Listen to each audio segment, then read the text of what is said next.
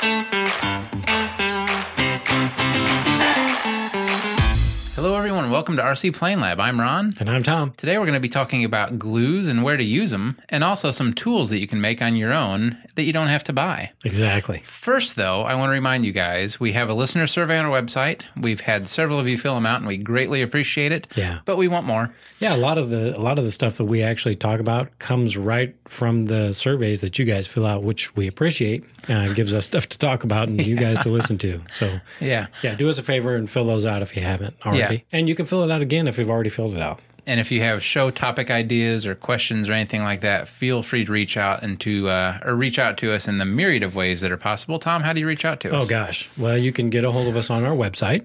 Uh, you can get a hold of us via uh, voicemail, which is the number is I I get that number but it's on the website. Area code 818 351 9846. Yep. You can also leave us a text at that number. 818 351 9846. Uh, you can get a hold of us via email, tom at rcplanelab.com or ron at rcplanelab.com. Yeah, Tom's goes to him. Ron comes to me. Uh, you can also go to uh, YouTube. We're on YouTube now, and you can uh, drop us a comment on any of the videos. You can get a hold of us that way. Uh, lots of ways to get a hold of us and uh, give us your ideas, which we appreciate. yeah. So you ready to get started? So, first, we're going to talk about the types of glues that we use in the hobby. Uh, we've kind of covered them briefly here and kind of there, but we've never really devoted like a, a real quality uh, block of time to them. I don't know if I call this quality, but we'll see how it turns Um, Well, but. I mean, it's you know what I mean. It's a it's a block of time that we're devoting only to, uh, in this case, the glues that we use. Um, so we'll just get right into it. Um, first thing, probably the most common uh, glue that you're going to use in the in the balsa building uh, hobby is uh, CA, which is short for. I'm going to have a hard time pronouncing this one. Yeah. Ron's going to make fun of me, but I will. cyanoacrylate, I think. Cyanoacrylate. Yep, there Maybe? you go. Perfect. Okay. Um, but it's basically super glue. Uh, it's essentially uh, the same type of stuff that you buy in the stores. It's marketed under crazy glue or super glue or whatever, but it's the same type of adhesive. Um, nice thing about it is it bonds skin instantly. Quicker than you can imagine. Yeah, so it's a glue that you want to you want to use caution with. You don't obviously want to glue your fingers together, which we all have done I've that. done many times. Yeah. Um, but uh, that's the probably one of the most common, and it, it's a great glue to use if you want to uh, get some parts locked together quickly. Um, the downside of that is it does it instantly. So if you get it wrong the first time, uh, there's you you have to somehow get them apart, which they make a, a product for that as well, and it's called debonder.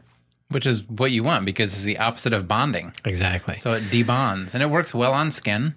It does. Yeah. It uh, will it will debond it uh, with a little bit of work, um, but it will debond CA and break down the the bond that uh, that it creates instantly. It Did takes, I mention it's instant? It's instant. It takes much longer to debond than it does to bond. yeah.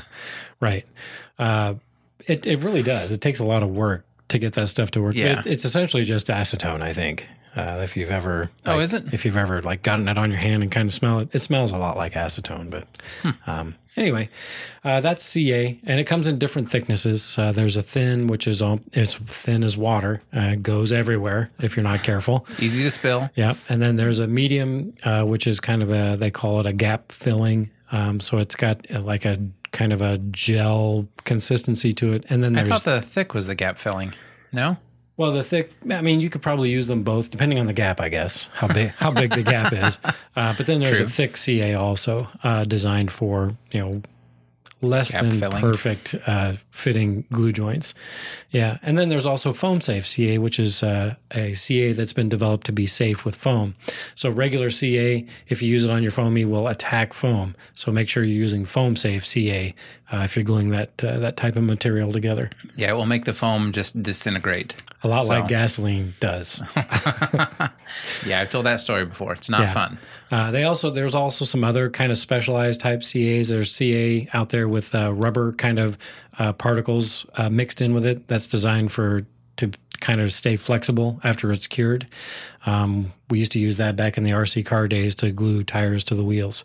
Um, but anyway, the most common types thin, thin, medium, and thick, and then the foam safe are the ones you're going to run into the most, um, and probably going to use the most. I use thin CA a lot for not just hobby related items, but I use it around the house too.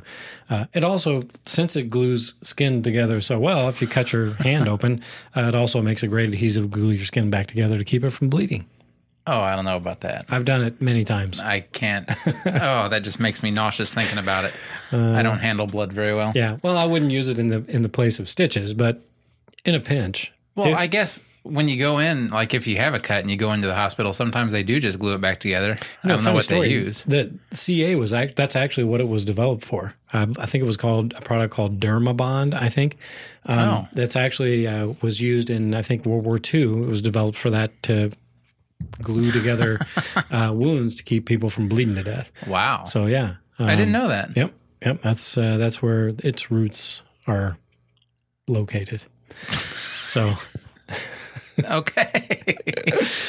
the nice thing though about the thin CA is that it does wick into the balsa it does. and it makes a really strong joint as long as it's a closed joint.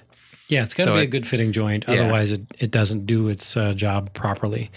Um, and usually, like if you if you glue two pieces of balsa together with CA and then break the pieces apart, uh, the wood is what breaks, not the not the glue joint. So it's pretty tough stuff. Yeah, it kind of impregnates itself inside of that balsa and just really makes it strong. Yep, yep. Yeah. So the next type of adhesive uh, that we'll talk about is epoxy. Um, so epoxy is a two-part adhesive that you mix a certain part of A to a certain part of B, mix them together, then Usually 50 50. Yeah, in most cases. Uh, I've seen some three to ones out there. Um, Yeah. Not as common anymore uh, just because they're not convenient because you don't mix them equally.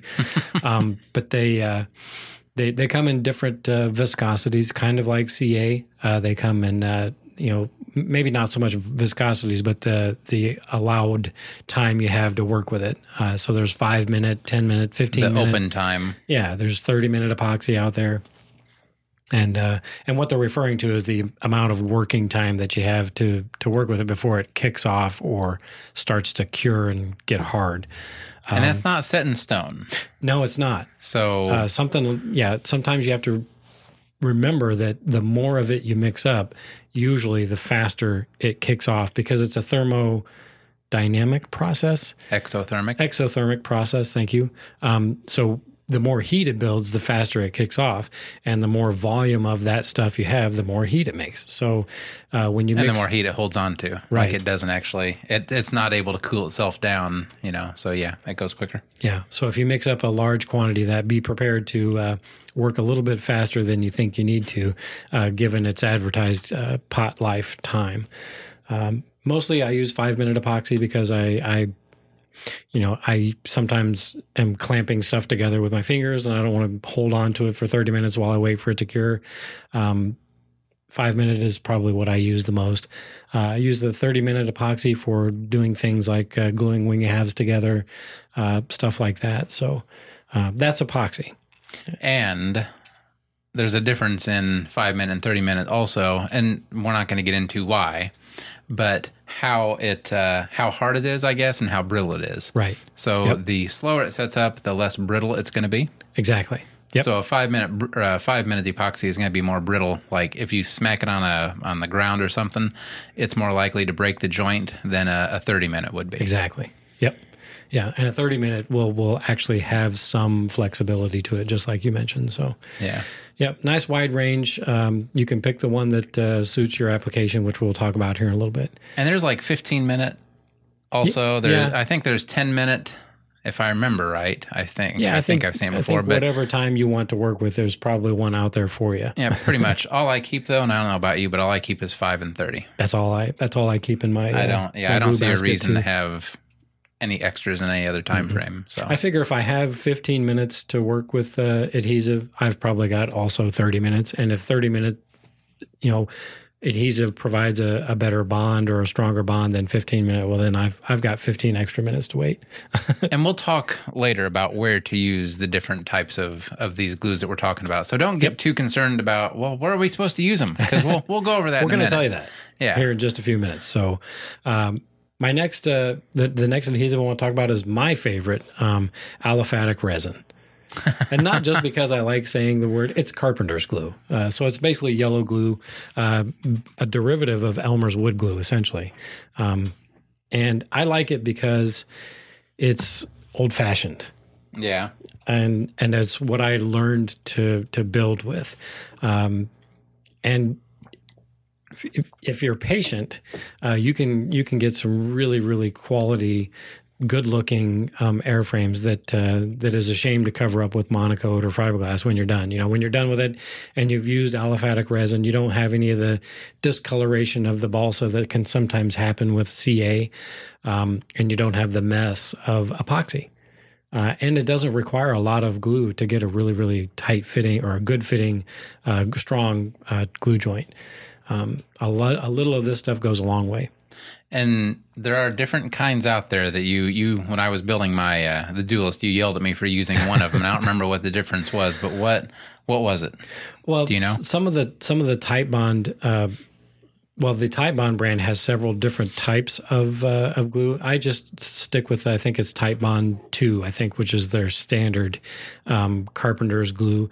Some of the other ones they have additives in them to keep them flexible or to give them waterproofing or for use in s- specific areas. Just stick to the standard Titebond. I think it's Titebond two is what I use, but Sig Bond makes the same thing. I think Great Plains you can still buy Great Plains aliphatic resin. I think. Um, but uh, yeah, there, there's different types out there for specific uses. Just just stick to the basic uh, standard carpenter's glue. No frills. Yeah, exactly. No frills. You don't need any special additives or anything like that. And boy, does it do a good job with balsa because it kind of soaks in like CA does, and then it impregnates the wood. And you know, between those two pieces of wood, you're not going to break them together at the glue joint. And I think last time I bought it, I bought a gallon for twenty bucks. It's cheap. yeah, it's not right? very expensive at all. Um, it does require patience because it doesn't glue instantly like CA does. Um, but that's good sometimes if you want to be able to get your joints lined up just the way you want them. Right. And on most builds, I mean, to be honest, uh, I'm working on several different components simultaneously. So, you know, let's say I've glued some ribs together with uh, with the Titebond. While that's setting up, I'm over here working on the fuselage, putting formers together, or, or something like that. So there's there's usually something you can accomplish while you're waiting patiently for your Titebond to, to cure. uh, but that's my favorite. I like it. It, it makes really nice, uh, strong joints. And a lot of times it doesn't take a long time to dry anyway. No, it really like if, doesn't. if you use the right amount of glue, you're 10, 15 minutes and you're able to move it around and move on to the next step. So True, especially if your if your joints are are, are well fitting. well fitting. Yeah. So, Mm-hmm. um, and then so like the last uh, adhesive we'll talk about is uh, Gorilla Glue. Uh, that's kind of new to the scene. I don't have a lot of experience with it, other than uh, sheeting foam core wings with it. Um, but I've I've noticed that some people are are doing other laminations. You know, they'll laminate um, eighth inch balsa sheet together and and run the grain different directions to make their own types of plywood uh, for specific uh, uses. Um, so this is kind of new. I think it's still kind of um, people are still sort of experimenting with it and and getting uh, getting used to how it works. Uh, I know that it expands a little bit, uh, so you have to be mindful of that. If you if you need those parts to stay in a certain alignment, you have to factor in the, the fact that this uh, glue will sort of expand in the joint, potentially moving your parts out of alignment. So normally with any kind of expanding glue like that, usually it's like a, a uh, what's the word I'm looking for? It's a uh, water activated. So it's the Yeah. moisture in the air that, that activates the glue. Um, you can speed it up by spraying it with some water before you actually put the joints together. Exactly right. And then with this type of glue, if you ever use it, it has to be clamped. oh, absolutely. I mean, like, there's no way getting around it because if not, it will move around and it will uh, upset you when you come back and look at your part that's nowhere near where it's Yeah. supposed to be. Yeah, and like I said, most mostly I- I've I've seen it used for sheeting and other types of laminations like that. Um, for gluing sticks together and stuff, I I don't think. Generally speaking, I don't think folks are using it for that, um, but it is an adhesive that uh, that when when used properly, uh, it does a really good job actually on sheeting uh, foam core wings.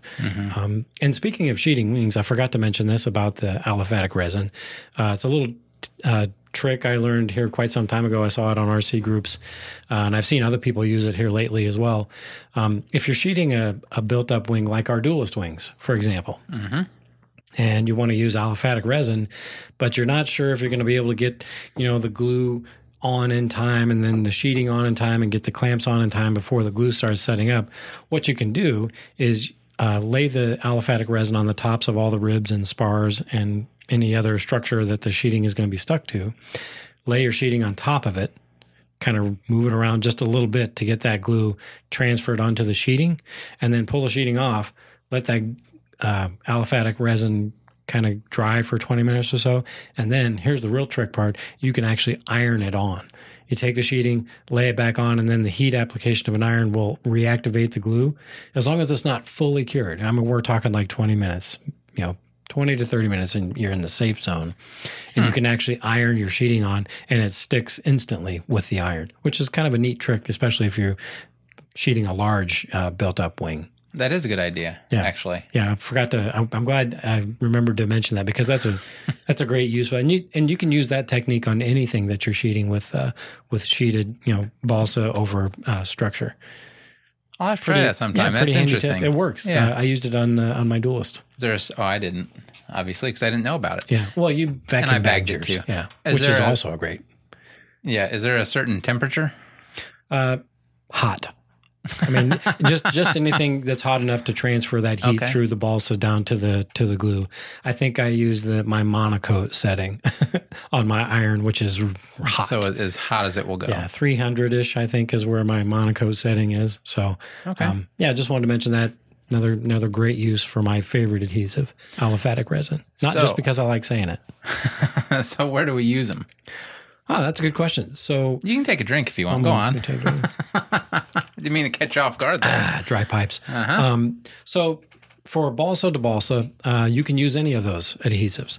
Um, my favorite again is aliphatic resin, um, but they all all of those adhesives work great for for gluing balsa to balsa, with the exception maybe of Gorilla Glue, uh, depending on the application.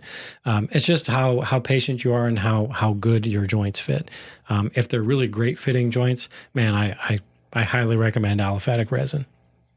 So uh, for balsa to balsa, yep, you can you can uh, you can work with any of those adhesives. And you spread like you would just spread them on with like with what a, a paintbrush or something if you need to. So aliphatic resin, yeah, you can spread it with a paintbrush. They make brushes. Uh, you have one, I think. Uh, it's like a has little rubber nubs on it. You can use that to to spread it.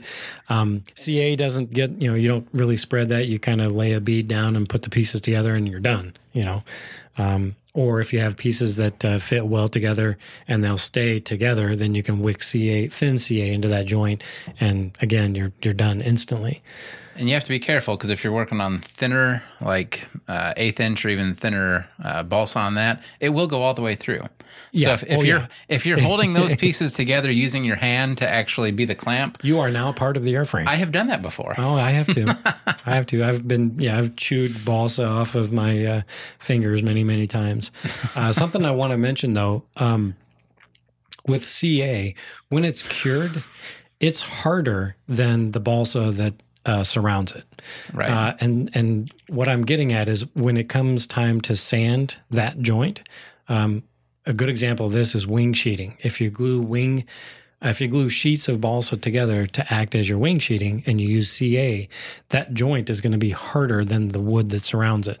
So when you go to sand it, uh, the wood around that joint is going to sand faster than the joint itself. So then you end up with you get to see every single glue joint. So another reason to use aliphatic resin because it sands just the same as the balsa does. yeah, I came across that when I was building the Duelist too, and that's problematic in places. It can be, yeah. And uh, uh, here's another uh, tidbit about CA.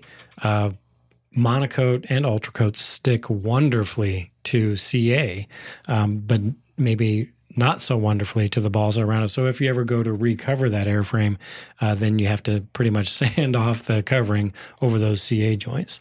Uh, adds a little bit of work. You know, to, to the recover, but certainly um, you have to be careful with sanding uh, CA joints, especially on wing sheeting or anything that has you know been um, glue, edge glued that then requires sanding.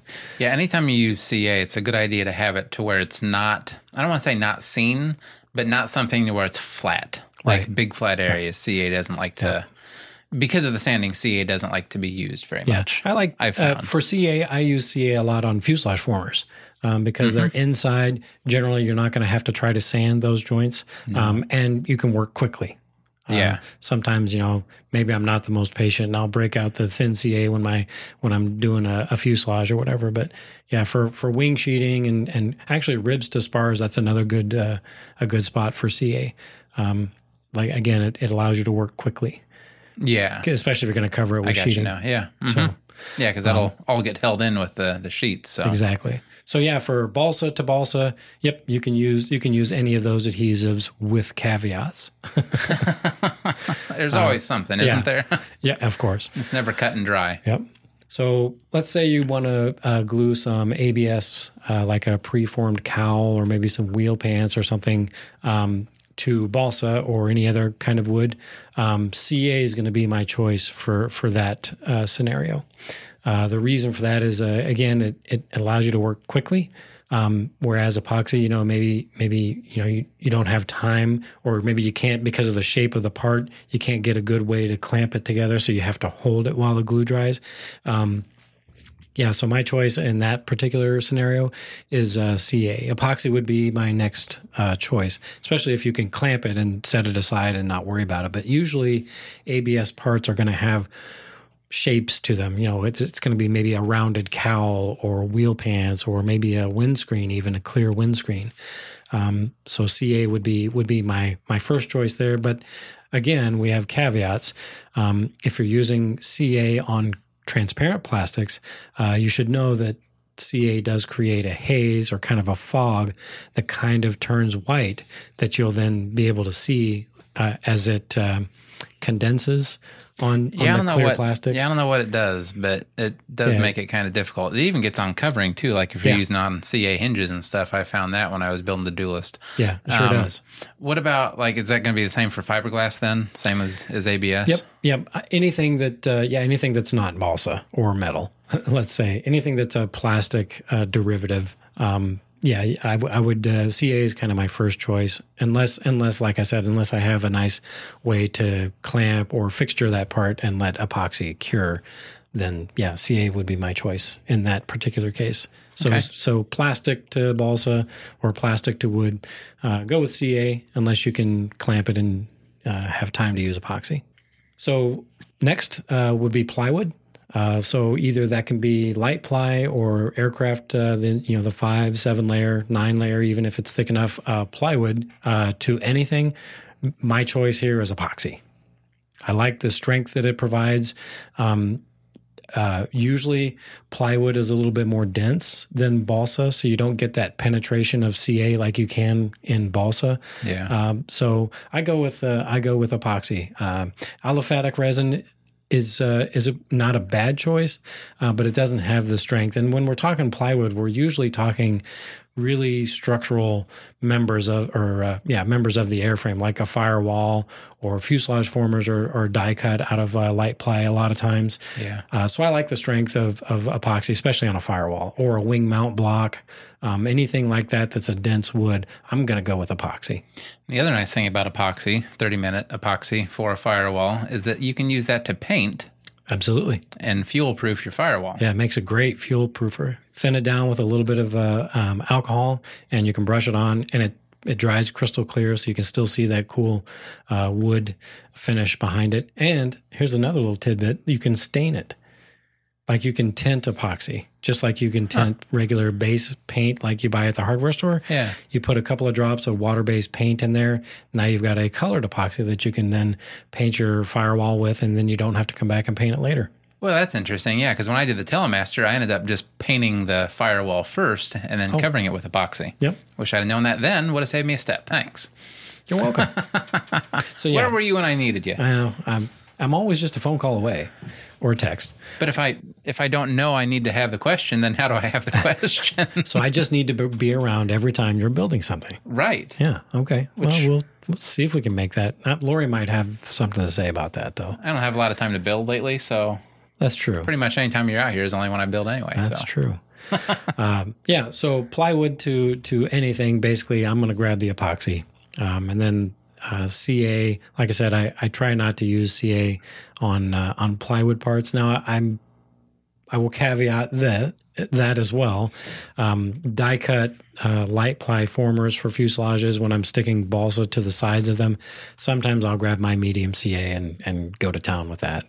Um, but uh, because I'm not going to get epoxy sometimes down in the in the way down corners of the of the fuselage, so uh, medium CA or thick CA I'll I'll go with there. But uh, epoxy is my go to for plywood.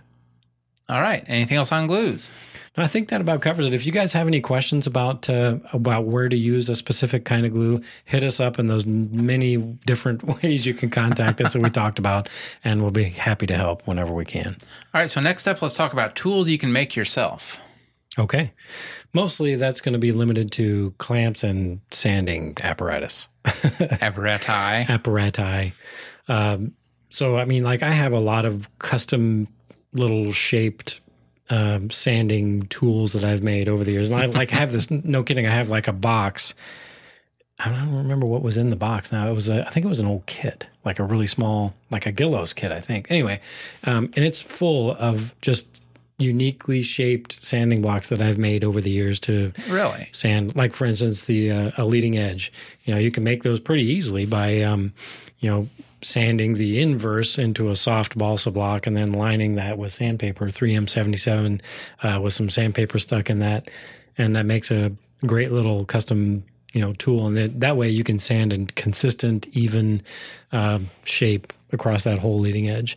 Yeah. I didn't do that when I did mine, and it was a little difficult. Well, I mean, it's even with a even with a, a long um, sanding bar. Sometimes it's you can still get those inconsistencies uh, over a long surface, um, especially if it's longer than your bar. Yeah. Um, so you know, having a having a pre-shaped tool that uh, is exactly the shape you need is uh, one handy way to you know get a nice consistent edge. Um, so those you can make yourself. You can make them out of anything. I think a lot of mine are made out of leftover two by fours from home projects or whatever. We all have a bunch of those. Oh yeah, um, right angle uh, sanding blocks. I've got quite a few of those as well, and those are just basically uh, leftover. Like when you build a kit, or even uh, maybe not so much an ARF, but um, there's a lot of times there's leftover light ply that's just big enough to make a to make a couple of pieces that you glue together at a, in a square, and now you've got a handy dandy perfect square you can cut uh, a piece of balsa and then sand a perfect square corner on it with that tool. So um, lots of those. Um, actually, I have uh, a lot of round uh, sanding shapes.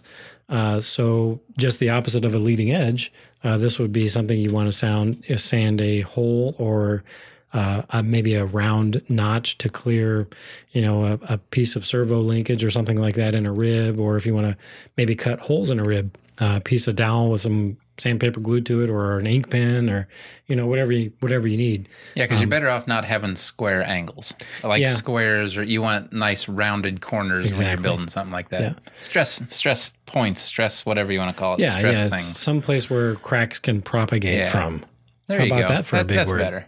Um, but yeah, lots of lots of little shapes like that. Uh, keep them in that box, and uh, it seems like every time I build something, I'm making another sanding block, and then I I put it in my box, and then I look in the box. Oh, well, I already had one, but now I have a second one with maybe a different grid on it or something. But uh, but sanding blocks and sanding shapes, like I said, you can make them from anything. Um, you you could even um, uh, there's a lot of uh, tools that I've made that are made out of uh, aluminum. Uh, T T stock, I think it's called, or or is it called T Like? T bars or T bars, yeah. Yeah. Uh, those make actually those make great sanding tools because they don't flex. They're nice and stiff, and you can get those in quite long uh, pieces at the at the extrusions. That's what I'm thinking of. Oh. aluminum extrusions. Yeah. Uh, and those come in lots of different shapes and sizes, and just you can find them at uh, at the hardware stores and and the home improvement centers.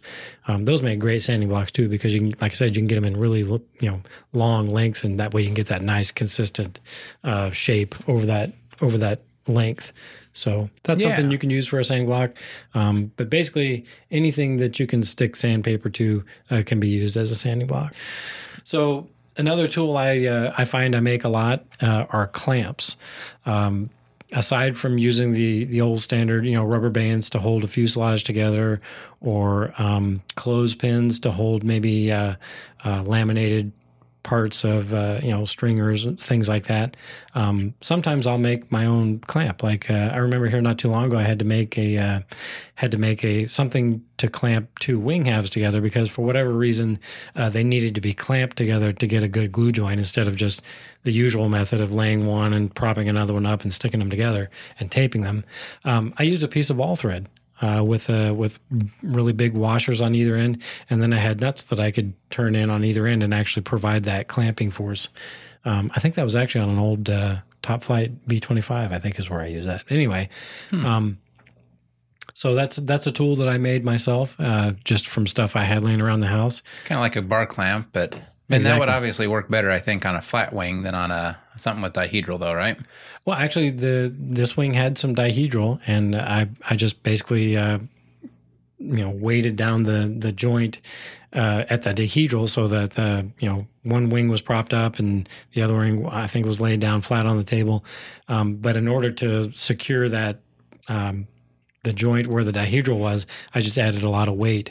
That way, as I clamped it, it didn't try to push push everything out of alignment. Oh, okay. Um, and we're not talking like I didn't have to clamp it with you know sixty inch pounds of force or anything like that. Yeah. It was it was just enough to keep the the joint together while the epoxy cured. You're not putting a thirty pound dumbbell on it. Exactly. Exactly. um, although, I mean, I have done that before uh, yeah, you know, when you're laminating something, having that weight oh, on well, top. Well, laminating so, yeah. something that's different than joining a wing. Right. But I mean, you know, 45 pound, uh, 45 pound plate from our weight set at home that made a nice, that made a nice clamp. Oh, look at you having a weight set. I didn't say I lifted it. I'm just saying. But at least you have one. I have one, I guess. I don't. It, it, it does a good job of collecting dust in our closet.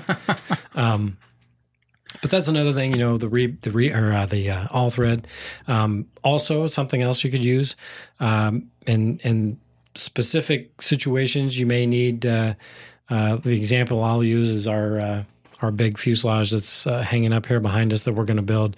Um, I'm not sure I own enough clamps to clamp the the various parts together as we're gluing them uh, for this thing. So what I might do in this case is I'll make uh, I'll make uh, I'll make my own clamps by cutting a notch into an old piece of plywood or balsa even that is just wide enough to fit the two pieces that I want stuck together inside, and maybe even make it a little on the small side by a few thousandths, so that I can just slip that piece over the two parts to hold them together while the glue uh, dries.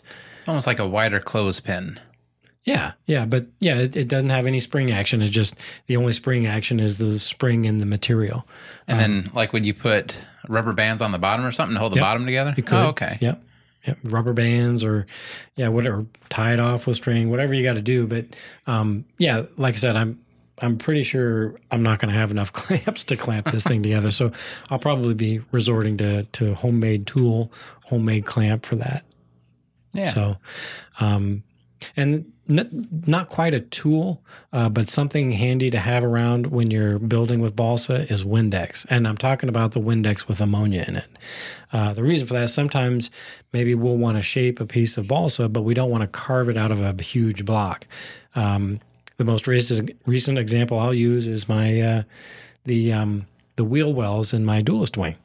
I lined those with balsa, and I did that by taking uh, some leftover wing sheeting, uh, rolling it around a, a, can. I think I used a, uh, our um, can of um,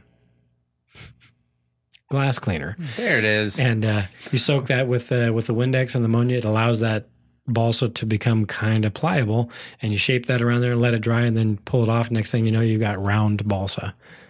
So that not really a tool, but it's definitely something uh, that can be used as a tool, uh, especially when you're wanting to shape balsa and maybe make it round like turtle decks. That's another great use for that. Yeah, it definitely helps the the bending process. Mm-hmm. Like I've tried it before without using the Windex, and I've cracked the balsa. Yeah, and then yeah, putting some balsa or some Windex yep. on there, it makes it work a lot easier. And you'd be surprised at how how pliable balsa becomes, especially really, it really is. especially yeah. lengthwise with the you know when you're doing with the grain um, it, it actually really becomes quite flexible and you can make some really tight uh, radius with uh, with you know eighth inch sheeting or, or 332 sheeting And so it's the ammonia that helps with that, or is that's that what I've that's what I've read like it? I've I've not tried any other type of ammonia I mean I've, I only have Windex with ammonia in my Yeah. in my workshop um, but I've been told that the ammonia is the active ingredient that allows the balsa to do that so interesting?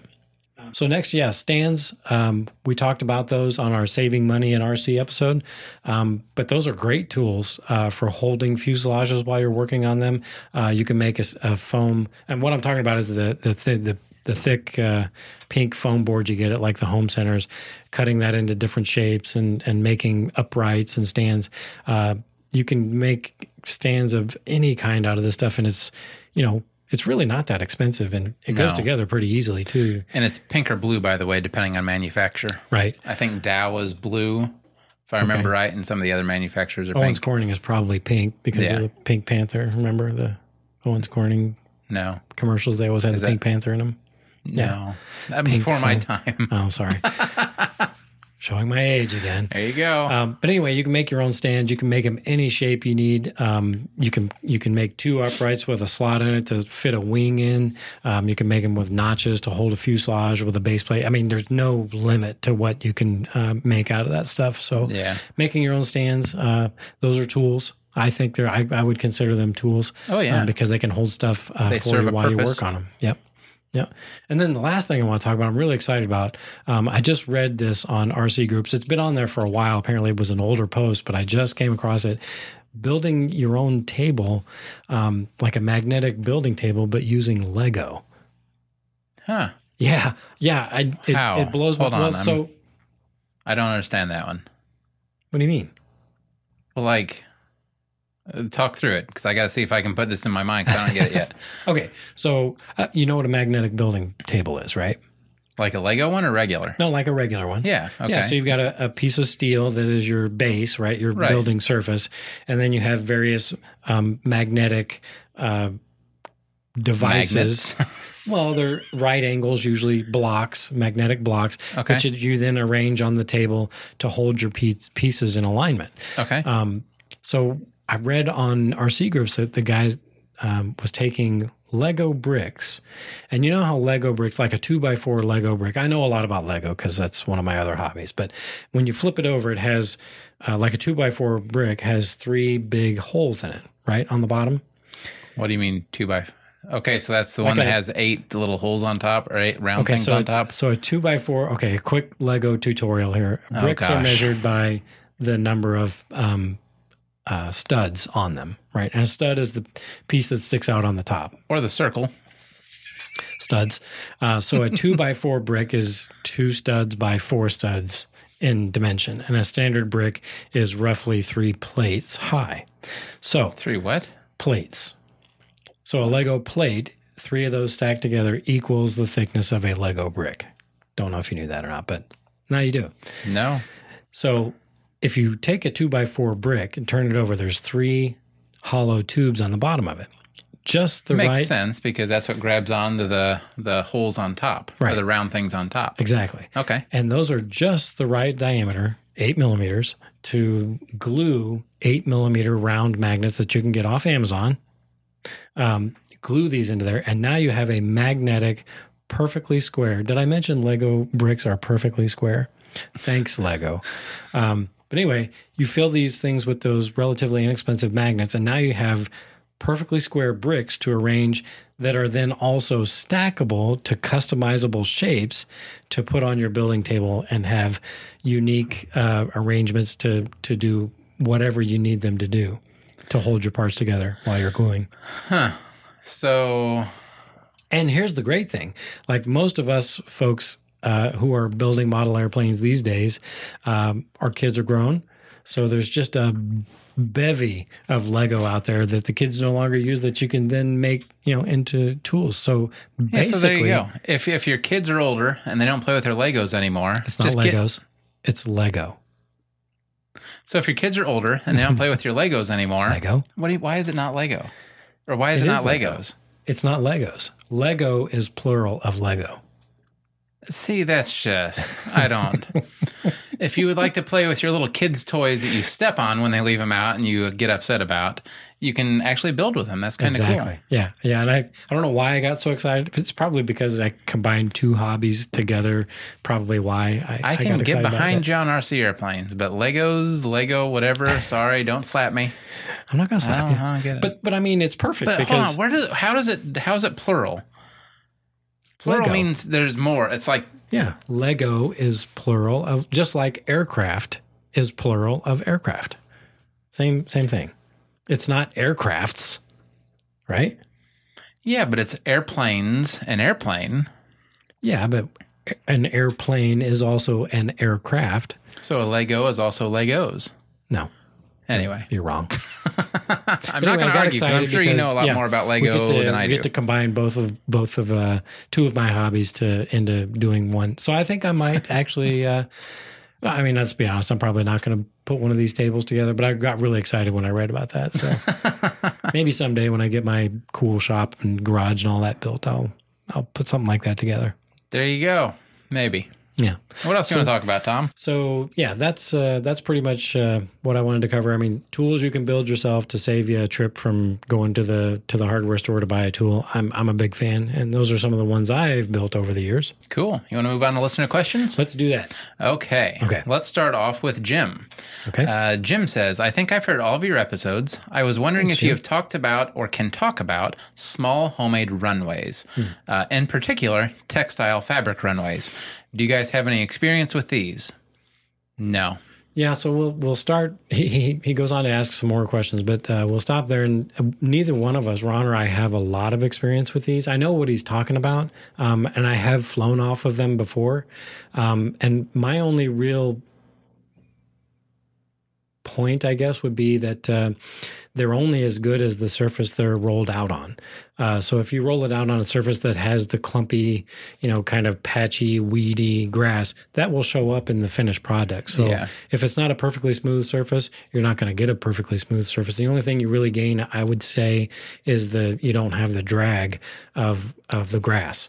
You know, like if you have propeller clearance issues or whatever, might not be a bad idea for something like that. But but for Ron and I, um, we're we're perfectly happy with a nice short mowed grass field.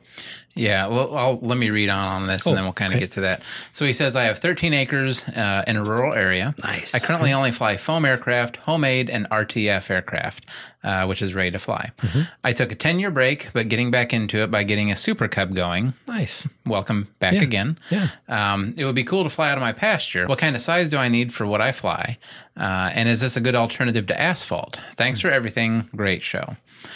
So, as Tom said, uh, like we fly at, at my house Yeah. off of about a 100 foot runway, um, and really it's just cut grass. Yeah. Yeah. And we've flown small things out of here too. Sure, we have. Um, it's probably well because of how my setup is. It's it's more conducive to flying smaller things other than like big airplanes. Um, but really, like I think, I think your biggest concern with putting any of the plastic down is first off, it's going to be expensive. Yeah. Like just a, a mowed grass runway is simple. I mean, it grows back if your wife gets upset with you about it. you know, if you have to do anything, it, it's easy to do. There's really no upkeep other than cutting your grass low. Um, and really, like I said, you can fly a lot of things off of that. And since you said you're getting a cub, that's the perfect excuse to get bigger wheels on your Oh, cub. here we go. I love. Ron and his big wheels. I like the tundra look of like the short takeoff and landing cubs, like when they do that. So when I had my 80 inch uh, wingspan cub, uh, I think it had five inch wheels on it. Yeah, they were big. And they were the, the balloon type. They looked really cool.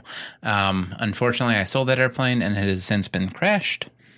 Not by me. Like I said, I sold it. But anyway, um, so depending on what you're doing, like I said, ours is about 100 foot long and I think probably 30 ish feet wide. Yeah, I mean, it doesn't have to be huge. No, it depends on your skill level. Like really, if you can kind of set it down in the, a, a perfect spot and kind of spot Yeah. land on your own, you can get a smaller a smaller runway than if you can't. Yeah. Um, but yeah, so as for going asphalt, like I I don't really want to make the like where I am, I'm not comfortable making that kind of investment into here because That would be a asphalt's big expensive. investment. Uh, asphalt that's expensive. And the other thing that's nice about not using the fabric is the fabric, I'm sure, is going to cover, or I'm sorry, is going to kill whatever it covers. So, I would think so. Yeah. And if it doesn't, whatever's growing underneath it will Is eventually really- try to probably grow through it. If it's like the like the And if not necessarily through it, it's going to make it all like bunchy and clumpy and stuff. Yeah. Um, so, yeah, personally, I've not had experience with that, and I don't think I would do that at my house. Just cut your grass short. yeah, it works for us. And we fly, like he said, we fly small stuff out here quite frequently in the summertime. So Yeah, and we get up to the 40 size, give or Oh, yeah. take. Like, I don't know if I go, just because of the room we have, I don't think I go much bigger than that. Yeah, and Flew that's my, another- Flew my duelist here once. on accident, on accident, It was an accident. air quotes. Yeah, I see Um, that. But uh, yeah, the only other concern really is uh, is the is what you have around you. Like if you know, as long as long as you don't have trees, like at the end of either one of your uh, or at either end of your runway, um, things like that, you want to try to minimize too. But yeah, I think hundred feet for uh, will be plenty long enough for for anything small that you're going to fly foamy wise um, out Oh, at your place. especially, yeah, especially for foamies because they don't take much at all. Yep. Like 20 feet might be long enough for Yeah, some. really. As as overpowered as some most of the airplanes are these days, twenty feet is usually plenty to take off in anyway. Yep. okay, next we have Matthias back from last week. He says, Hello again, and thanks for answering my question in the last podcast. You're welcome. Um, I'm back to give you guys an update on the DX7 radio problem and to ask a question. And he says, Sorry if my English is a little hard to understand, uh, which it's not, by First the way. First of all, don't don't apologize. Yeah, I, I, I know people whose uh, first language is English and they can't communicate as well as you do. So you're fine. But he says, but with the battery voltage at 6.5 volts, I meant that it was down at 6.5 volts at one time, and then I fully recharged it. Uh, I think the problem showed up after I recharged it. Also, uh, when I noticed that the throttle behaved weirdly, I used the monitor function to see why it was so strange. Maybe I should have used the negative 100 to 100 scale uh, to describe the problem instead of percentages. Um, after the throttle stick problem, I just let the transmitter be. Sometimes I turn it on to check if it had fixed itself, but it didn't for some reason. I almost forgot that it existed, but then I checked it again and it seems to work again. I flew it in my simulator for over an hour and the throttle worked perfectly. I haven't done anything except turning it on sometimes.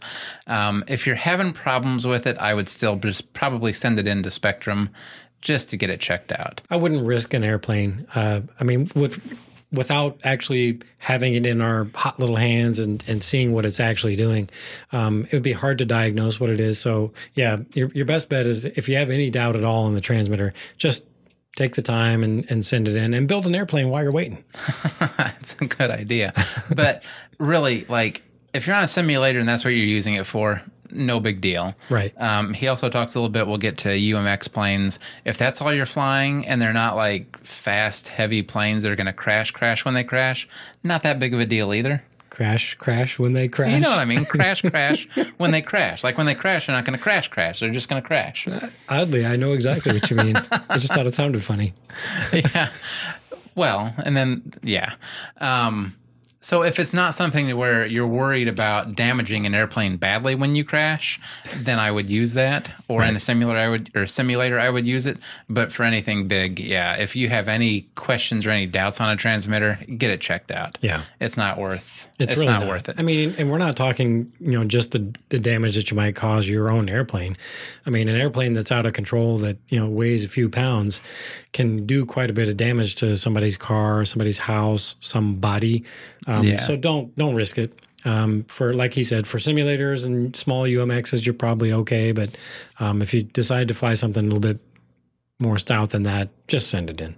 Yeah, better safe than sorry. Yep. And then he says, now to the question. For my UMX plane, I have a tiny E-flite 1S 150 milliamp hour battery. I bought the plane and battery used, so the battery is not a perfect rectangle anymore. Uh-oh. How much swelling is too swollen for a tiny battery? Uh, I still fly with a battery and have quite a lot of power, so the battery doesn't feel bad at all. Greetings from Sweden, and thanks once again uh, for the podcast and YouTube channel, Matthias. So, as for batteries, anytime they puff, I'm done with them.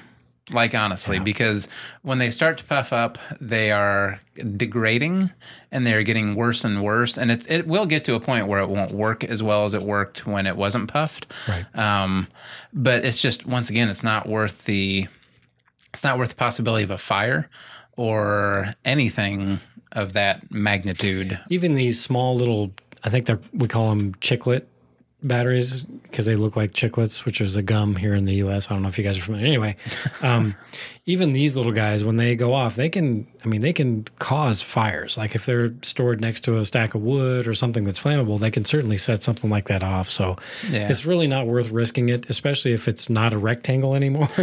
uh, If your rectangle battery turned into a sphere, yeah, just go ahead and Yeah. get rid of that one and uh, and st- and you know those little chiclet batteries are, are really not that expensive. no, and usually buy them like four packs and stuff Um, Yeah, too. So- um, look on Amazon or whatnot, but yeah, once again with that one, better safe than sorry. I would not. Like I would not use it if it was too bad. Like a little puff, I'll admit, I've flown with Uh, yeah. them, um, but not not a lot. But yeah, when they when to me when they when you squeeze them and there's no like give to them, and they're like more like a solid like That's- puff shape. Yeah, Oh. it's it's Wait, what? time. When you squeeze them, they should be solid because that means they're not puffed. Yeah, but you know sometimes when they get puffy, they they have like a squish to them. Yeah. I'll fly them in that in that case. You know, I'll be very cautious with them. Now I'm not so is the amount of pressure inside So of the, the amount of pressure. Like if they're so Oh, solid and puffy that they just feel like bricks, but still puffy, you're definitely past the uh, the point of no return on on whether that battery is going to go off or not. It is going to go off eventually. So yeah. Okay. so Yeah. if it's so puffy, just be careful. Just yeah, yeah. Don't just replace it. I'm with Ron on that one. Okay, and the next one came through as a text, so I don't know a name because they didn't say. So anyway, it says, "Hi Ron, I'll be interested to hear how Starlink works for you. It just became available here, but has warnings weather can block the signal. I currently use AT&T wireless home phone. It's no longer sold, but they still take my money. it's 4G and works great for us. Can't stream due to a 50 gigabyte a month data cap." Ouch. Ouch. Yeah. Uh, but my priority is working every day, and I never come close to the 50 gigabytes. I won't be surprised if Elon Musk and his crew gets it to work with no downsides. That guy is wicked smart, and so are his people. Uh, cannot disagree. Yeah. He's yeah. He's a genius. But anyway, so I did get an email update on my order. Uh, unfortunately, they're pushing it farther out. Uh, when I bought it, it was supposed to be two to four weeks till it shipped. Now it's four to six weeks from when I ordered it, um, which doesn't surprise me because they have a lot of interest in this and it's, Yeah. it's going to be good. Yep. Um, as for the weather blocking signal, I've not heard any issues with weather being a uh, a problem with the Starlink stuff. Um, it does have a, a mode where it will melt snow off if it gets snowy. Um, That's awesome. yeah, so people have had it in blizzards and said they've really not noticed any difference with it whatsoever. Oh, that's good. Heavy rain, maybe, but it's not often that we get a heavy rain. Um, it's just something with whatever whatever band they're using. I think they're using like a KU band or something like that to to transmit. Um, I I think it's it's less susceptible to that kind of stuff. But we'll once again we'll see, and I'll, I'll definitely give you guys updates when I get it. Uh, hopefully, it's sooner rather, Rather than, than later. later, yeah. But time will tell. Yeah. So next up is uh, is contact from uh, Bill. Uh, he says uh, emailed one of you. Uh, I emailed one of you a few weeks ago about what to do with an ARF uh, that doesn't seem to have proper wing incidence or any thrust angles. Um, did speak to SIG, and they say all of that is built in. He says, uh, I just don't see it like I do with other models. So I reviewed the trimming episode, and he's referring to our flight trimming episode, I think. Um, he says, uh, Did Tom ever address what coordinating turns was uh, in a later episode, and I missed it? Um, so, Bill. First off, like neither one of us received an email, Bill, from Oh, yeah. you on this. So check if you don't mind to make sure you know where you were sending it. But Tom and I both checked our email and we didn't get anything. Um, I want to make sure that we're not missing emails. Right. So Yeah. you know, text me. Let me know some other way. Uh, what you emailed and when it was, so I can check and see what's going on because that's that's concerning to me. yeah, we don't want to miss contacts from our listeners. No. So if, if we're having an email with or a problem with email, I want to know about Yeah, it. we want to get that fixed.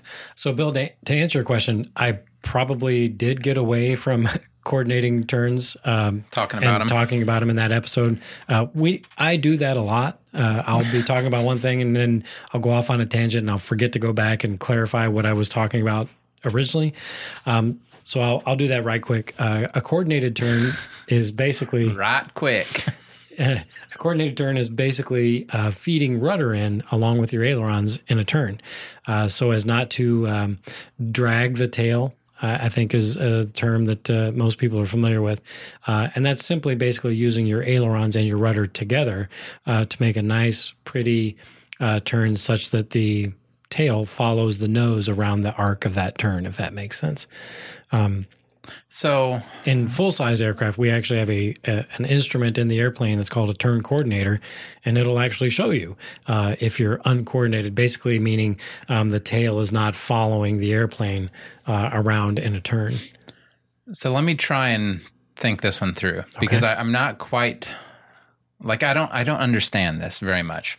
Okay. So according to you, a pretty turn is when you have everything is just in a line. Yeah. Right. Right. So can we think about it almost as though you're kind of doing a little bit of a knife edge if you don't use the rudder? Yeah. Exactly. Yeah, because in a knife edge, you're you're dragging the the rudder or the tail of the airplane um, in a line that Sometimes at not, like 45 degrees to yeah, the yeah, angle in a of the line airplane. that doesn't that doesn't follow exactly uh, along with the nose of the airplane. Right. Okay. So the two lines, you know, are, are are going the same direction, but they're parallel lines. They're not lines laid on top of each other. So it's almost like you're skidding along the turn. Exactly. Skidding. Okay, so I think I understand it a little bit. So a coordinated turn is a like turn drifting without any for skidding. airplanes. Yeah. Like drifting for airplanes. Exactly. Well, kind of. Well, no, I'm, I'm okay. I'm Except starting. opposite of drifting. You're you're really dragging. It's like undrifting. it. no, okay. So I think I'm starting to wrap my mind around it. Then, like what it is. I don't notice it a lot when we fly, though. Yeah, So- and and most people don't coordinate there, and I probably am.